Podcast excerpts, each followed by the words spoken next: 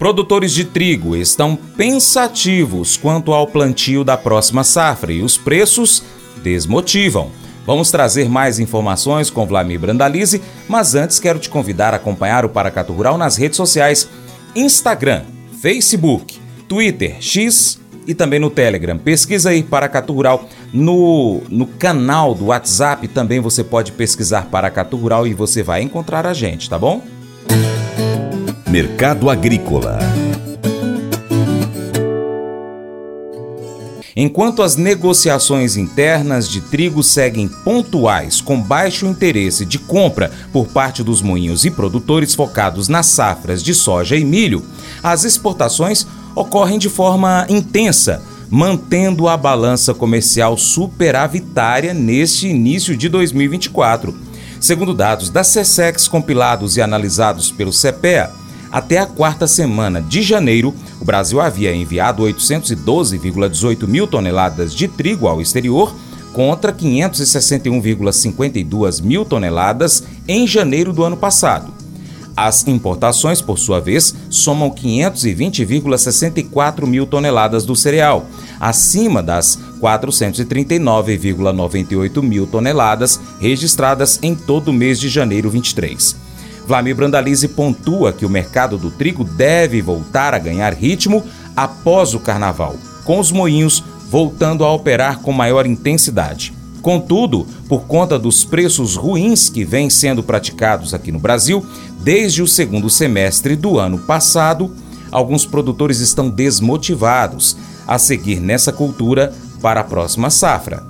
Com relação ao mercado do trigo, nosso amigo trigo, ele segue na calmaria lá fora, ao redor de 6 dólares o bucho, não consegue decolar, continua com obstáculo aí com relação às condições de, de, de tráfego do, de navios aí, do trigo americano principalmente, saindo dos Estados Unidos com destino à Ásia, que normalmente passaria pelo canal do Panamá, agora com dificuldade, fica muito tempo parado ali, está passando por por, pelo sul da África, por baixo da África, e automaticamente aumentando em três semanas ou até mais o transporte, frete e frete mais caro, né? Então, frete marítimo já está mais caro aí nessas últimas semanas e isso deixa o trigo com dificuldade de giro ali no mercado americano. Isso depois de ter uma enxurrada de trigo russo vendido no ano passado, aproveitando o rublo desvalorizado, os russos venderam muito trigo e são os maiores exportadores, inundaram o mercado de trigo e deram uma acalmada no mercado que andava trabalhando bem acima dos 7 dólares o bucho e agora o trigo não consegue ah, superar os 6,50, mas a frente pode tomar fôlego novamente a partir aí do final de fevereiro, março no mercado internacional. No mercado brasileiro, continuamos sem pressão de compra dos moinhos, né? Os moinhos estão em marcha lenta, devendo voltar às compras efetivas de trigo de produtora e de cooperativa, de comerciantes, depois do carnaval. O mercado do trigo segue aquela filosofia, o Brasil começa a andar, começa o ano novo depois do carnaval. Estamos nesse ano muito parecido com os chineses, né? No dia 10 começa o ano novo lunar chinês e aqui no Brasil começa o carnaval. É, então é mais ou menos assim, o ano novo brasileiro vai começar junto com o chinês nessa nova temporada. E espero que os chineses voltem a comprar soja e milho depois do ano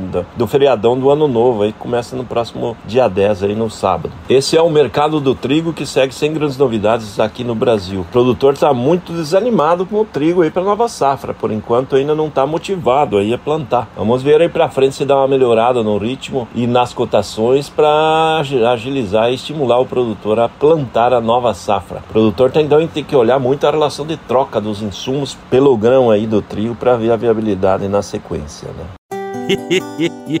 Mas eu vou dizer uma coisa pra você, viu? É, se quiser colocar propaganda sua aqui nesse programa, ó, eu vou dizer um negócio, você vai ter um resultado bom demais, senhor. É isso mesmo, é facinho, facinho, senhor. Você pode entrar em contato com os meninos ligando o telefone deles, é o 38, é o 991810123, bem fácil. É muito bom porque aí a sua empresa vai sair dentro de um programa que é ligado aí ao homem para mulher do campo. É nós que vai estar tá assistindo e também vai ver sua propaganda. É bom ou não é, só?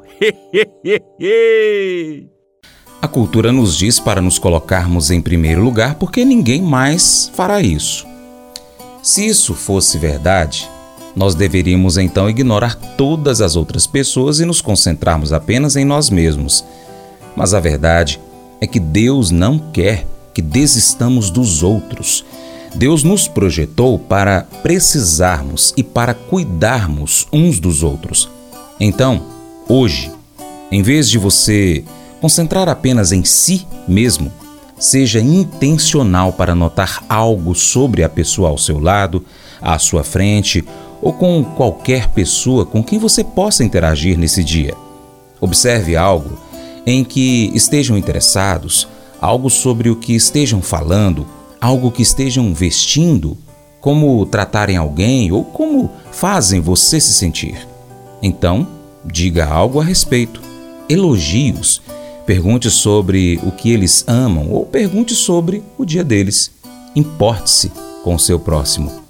Esse devocional faz parte do plano de estudos Nunca Desista do aplicativo bíblia.com. Muito obrigado pela sua atenção, Deus te abençoe e até o próximo. Tchau, tchau.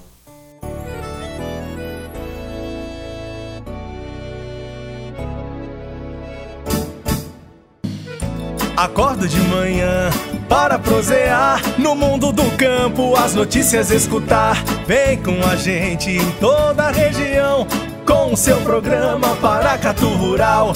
Tem notícias, informação e o mais importante, sua participação.